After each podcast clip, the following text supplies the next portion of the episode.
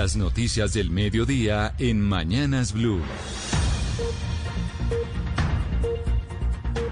Son las 12 del día, un minuto, y es momento de que usted se actualice de las noticias de Colombia y el mundo con Blue Radio. Y siempre hasta ahora entra a la cabina el señor Eduardo Hernández. Don Eduardo, buenas tardes. Hola, ¿qué tal? Muy buenas tardes, Camila. Feliz viernes. El DANE acaba de entregar las cifras sobre el comportamiento de los diferentes sectores de la economía. Hay una situación que preocupa en el sector de las manufacturas. Las cifras siguen en el terreno negativo en términos generales, pero se puede rescatar lo que está pasando con el comercio que ha evidenciado una notable recuperación. Todo el balance a esta hora con Marcela Peña. La producción de la industria en septiembre cayó un 3% y el DANE proyecta que en octubre seguirá en números negativos. Mientras tanto, el comercio dio un salto hacia adelante y pasó de una contracción de más del 17% en agosto a una de apenas 0.8% en septiembre. El director del DANE, Juan Daniel Oviedo, dice que más allá del aumento de ventas en el comercio hay otro factor que preocupa. Estamos viendo una profundización secuencial de la contracción del empleo del comercio minorista y de vehículos. Puede estar asociado a cierres temporales o permanentes. En el último año aumentaron las ventas de equipos de informática y telecomunicaciones, así como electrodomésticos y aseo. Sin embargo, el país aún no alcanza a recuperar el nivel de consumo de combustibles que tenía el año pasado y las ventas de prendas de vestir, vehículos y calzados siguen por el piso. A las 12 del día, dos minutos. La noticia en Colombia tiene que ver con la selección Colombia y el partido de esta tarde. Y por eso, Sebastián, usted que normalmente nos trae los deportes al final del noticiero, pues hoy está abriendo la emisión. Sí, señora, porque sobre la una de la tarde estará saliendo el equipo colombiano de su hotel de concentración en Barranquilla rumbo al estadio metropolitano para jugar desde las 3 y 30 ante el conjunto uruguayo, tercera fecha de la eliminatoria de la Copa Mundo de 2022. El eh, tema de lluvia eh, parece estar presente a la hora del compromiso. No va a ser tanto sol según eh, eh, el IDEAM y esto por supuesto le ayuda al conjunto charrúa que cuando ha hecho sol se ha llevado goleadas, pero hace cuatro años que llovió sacó un buen resultado empatando dos por dos. Esperemos que hoy no sea así y que eh, la selección Colombia sume tres unidades. El que ha trinado en las últimas horas es el capitán goleador histórico del equipo nacional, Radamel Falcao García, que ha dicho lo siguiente, con ganas inmensas de estar allá, banderita de Colombia, vamos Colombia, todos como país unidos para alcanzar el objetivo. El Tigre no está en esta convocatoria por un problema muscular. Esperemos que se recupere pronto y pueda estar en la fecha del mes de marzo. Gracias, Sebastián. Si le parece, Camila, vamos a la casa de la selección Colombia porque allí los comerciantes por cuenta de la pandemia han perdido han tenido pérdidas de hasta el 85%, imagínese usted, en las ventas de camisetas de la selección Colombia. Sin embargo, confían en que una buena actuación del equipo colombiano, pues evidentemente pueda mejorar el panorama.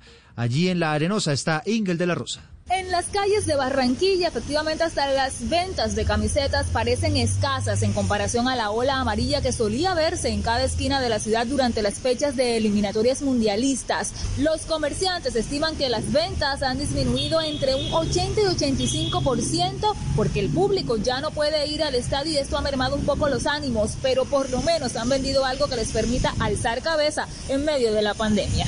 Antes uno vendía entre 140, 160 camisetas diarias, ahora uno vende 25, 20, 18. La esencia del barranquillero es alegría, folclore y entusiasmo. Las ventas han bajado, pero la gente está llegando a comprar la camiseta y apoyar la selección. Aunque está lloviendo en Barranquilla, hay quienes poco a poco en este viernes empiezan a hacerse su indumentaria tricolor para disfrutar el encuentro de esta tarde en casa.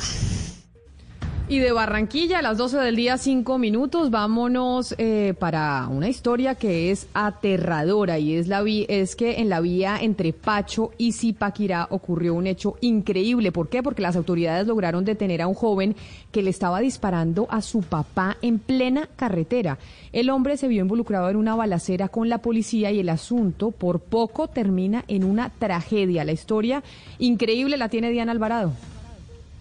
Muy buenas tardes, así es. Mire, según las autoridades, segundos después de que el hijo hiriera a su papá, pidió auxilio. Ahí las, las autoridades llegaron al lugar y este hombre, el hijo, nuevamente disparó su arma, accionó el revólver esta vez contra los uniformados y ocasionó lesiones a uno de ellos, quien también accionó su arma con una detonación y ambas personas resultaron en este hecho heridas. Inmediatamente tanto el uniformado como el señalado agresor fueron trasladados a un centro hospitalario donde a esta hora están siendo valorados. Es importante también eh, esclarecer que en este momento las autoridades se encuentran verificando todos los videos de seguridad y también tomando el testimonio del padre de familia para saber por qué se generó este hecho donde por poco pierde la vida tanto el uniformado como el joven y también casi por poco le quita la vida a su padre.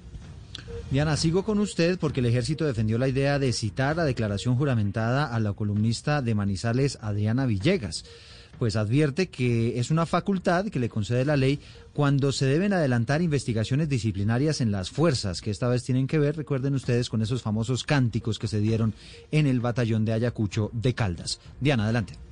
Por medio de un comunicado, el ejército informó que la citación de diligencia de declaración juramentada es un trámite legal que se surte dentro de las investigaciones disciplinarias frente a las personas que se consideran testigos de los hechos o que tienen conocimiento de los mismos y esta se adelanta bajo los parámetros de la ley. Además, indicaron que no es obligatorio. Sin embargo, en el comunicado donde se cita a esta mujer, se dice, abro comillas, el incumplimiento a esta diligencia le hará acreedor a las sanciones de la ley. Al consultar a qué sanciones se refería el ejército, un abogado nos confirmó que por el artículo 217 de la Procuraduría permite que cada entidad tenga un centro de control interno disciplinario y ahí es donde entrarían. Hey guys, it is Ryan. I'm not sure if you know this about me, but I'm a bit of a fun fanatic when I can. I like to work, but I like fun too. It's a thing. And now the truth is out there. I can tell you about my favorite place to have fun. Chumba Casino. They have hundreds of social casino style games to choose from with new games released each week. You can play for free anytime,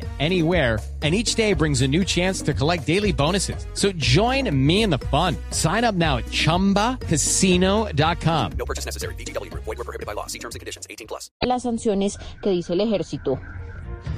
Y a las 12 del día, 7 minutos, a esta hora, el presidente Iván Duque está en Antioquia, recurriendo las obras de Hidroituango, donde ya se prepara la reinstalación de los generadores de energía en la casa de máquinas. Valentina Herrera tiene los detalles. Valentina, adelante.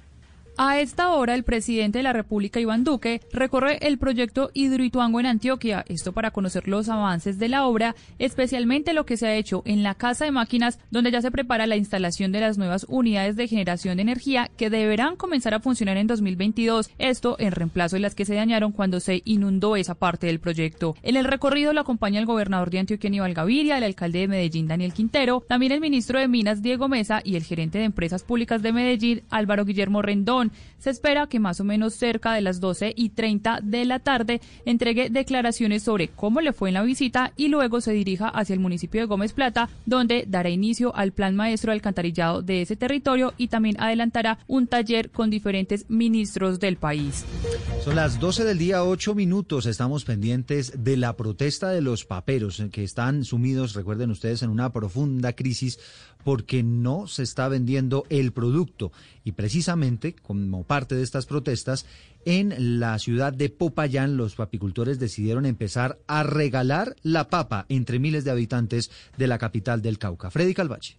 Movilizarse hasta Popayán y regalar la papa que producen fueron las medidas que tomaron los agricultores del Cauca para protestar por los bajos precios del producto que tienen en quiebra 30 mil familias de este departamento. La finalidad es hacerle llamado al gobierno nacional, no al TLC, no a la importación de papas, no a la importación de productos que producimos en nuestro país. ¿Cuánto vale producir un bulto de papa y en cuánto lo están vendiendo en este momento? Eh, producir un bulto de papa está alrededor de 30, 40 mil pesos y pues, pues, están ofreciendo 5 mil pesos o 10 mil pesos. Entonces es irrisorio. Aseguran que la pandemia, los altos costos de los insumos químicos y la importación de papa los ha llevado a la crisis. 12 del día, 9 minutos. Hay varias denuncias sobre el incumplimiento de los protocolos de bioseguridad en un vuelo de Viva Air que salió desde Bogotá hacia San Andrés hoy. Al parecer, los pasajeros pues no hicieron caso de las medidas y la tripulación tampoco hizo nada. Juan David Ríos. Pues Blue Radio conversó con los pasajeros del vuelo 5610 de Viva Air que salió el día de hoy en la mañana desde Bogotá a San Andrés. Por recomendación del Ministerio de Salud en los vuelos está prohibido levantarse de los asientos, ir al baño e incluso quitarse el tapabocas durante el trayecto. Y al parecer nada de esto se cumplió. Ronnie Suárez, un pasajero. La gente empezó a ir al, baño, había gente haciendo visita en los pasillos, yendo de un lado para el otro, pasándose unas hojas para firmar, había gente sin tapabocas en el vuelo iban 157 personas y la tripulación no conocía muy bien los protocolos de distanciamiento dentro de las aeronaves. Ellas me dijeron que no podían hacer mucho. Ante esto, la única respuesta de Viva Air fue a través de un tuit en donde afirmaban que las posibilidades de contagio en los aviones es nula. Y cito, nuestros aviones cuentan con sistemas de aire equipados con filtros que renuevan el aire por completo cada tres minutos, captando partículas en un 99.9%. Esta respuesta generó también molestia frente a los denunciantes y a los pasajeros que confían que tendrán un vuelo seguro para evitar contagios. Y a las 12 del día, 11 minutos, les contamos que la alcaldía rechazó las denuncias del presidente del Consejo, Carlos Fernando Galán, sobre la supuesta injerencia a través de terceros del exgobernador de Cundinamarca, Jorge Rey, para orientar el plan de ordenamiento territorial de la alcaldesa Claudia López. José David Rodríguez. Tras las denuncias del presidente del Consejo, Carlos Fernando Galán, que señala que la mano izquierda y mano derecha del exgobernador de Cundinamarca, Jorge Emilio Rey, el señor César Carrillo, está asesorando al distrito en temas del plan de ordenamiento territorial, cuando junto al exgobernador están supuestamente implicados en el tema de volteo de tierras, la propia alcaldesa Claudia López a través de su cuenta de Twitter respondió abro comillas. Carlos Fernando Galán miente. El POT de Bogotá solo lo coordina Adriana Córdoba, nuestra intachable secretaria de planeación. No entro a discutir las disputas políticas y judiciales legítimas. Que tengas con quien era el gobernador Rey, dice la alcaldesa, pero eso no te autoriza a mentir para tratar de enlodar el POT de Bogotá. Sobre este hecho, también la Secretaría de Planeación, Adriana Córdoba, señaló. Sí, eh, la Secretaría de Desarrollo Económico tiene una dirección que se llama de abastecimiento y César Carrillo es el director de abastecimiento de la Secretaría de Desarrollo Económico. Y en, en ese rol de, de, dirección de abastecimiento, pues cumple las funciones que misionalmente la Secretaría de Desarrollo Económico tiene para esa dirección. Insisten desde la alcaldía que César Carrillo no tiene nada que ver con las funciones de la Secretaría de Planeación en cuanto al plan de ordenamiento territorial. Y organismos de socorro en Villavicencio reanudaron las labores de búsqueda y rescate de dos hombres que cumplen tres días desaparecidos en una zona boscosa de la ciudad. A esta hora, a las 12 del día, 13 minutos de información la tiene Carlos Andrés Pérez.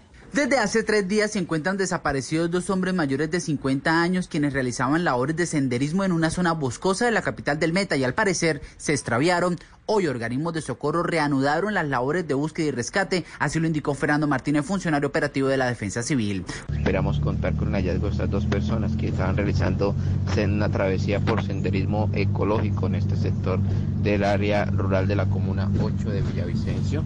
Se espera que estas dos personas sean halladas hoy, pues se cree que por sus edades y las condiciones climatológicas de los últimos días puedan estar en una situación adversa que podría poner en riesgo sus vidas.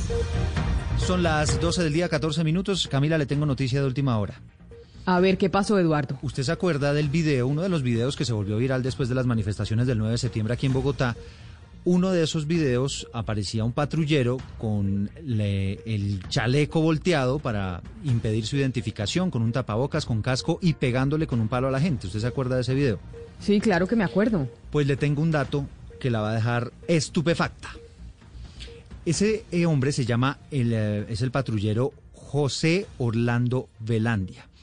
Hemos dicho desde muy temprano que el hombre efectivamente fue detenido, pero el dato que le tengo es que su detención y la suspensión de la Policía Nacional no obedece a ese caso que recuerde usted ocurrió en el sector del y ese día.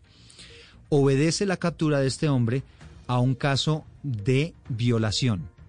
Aparentemente este hombre está siendo investigado y de hecho ya fue judicializado por acto sexual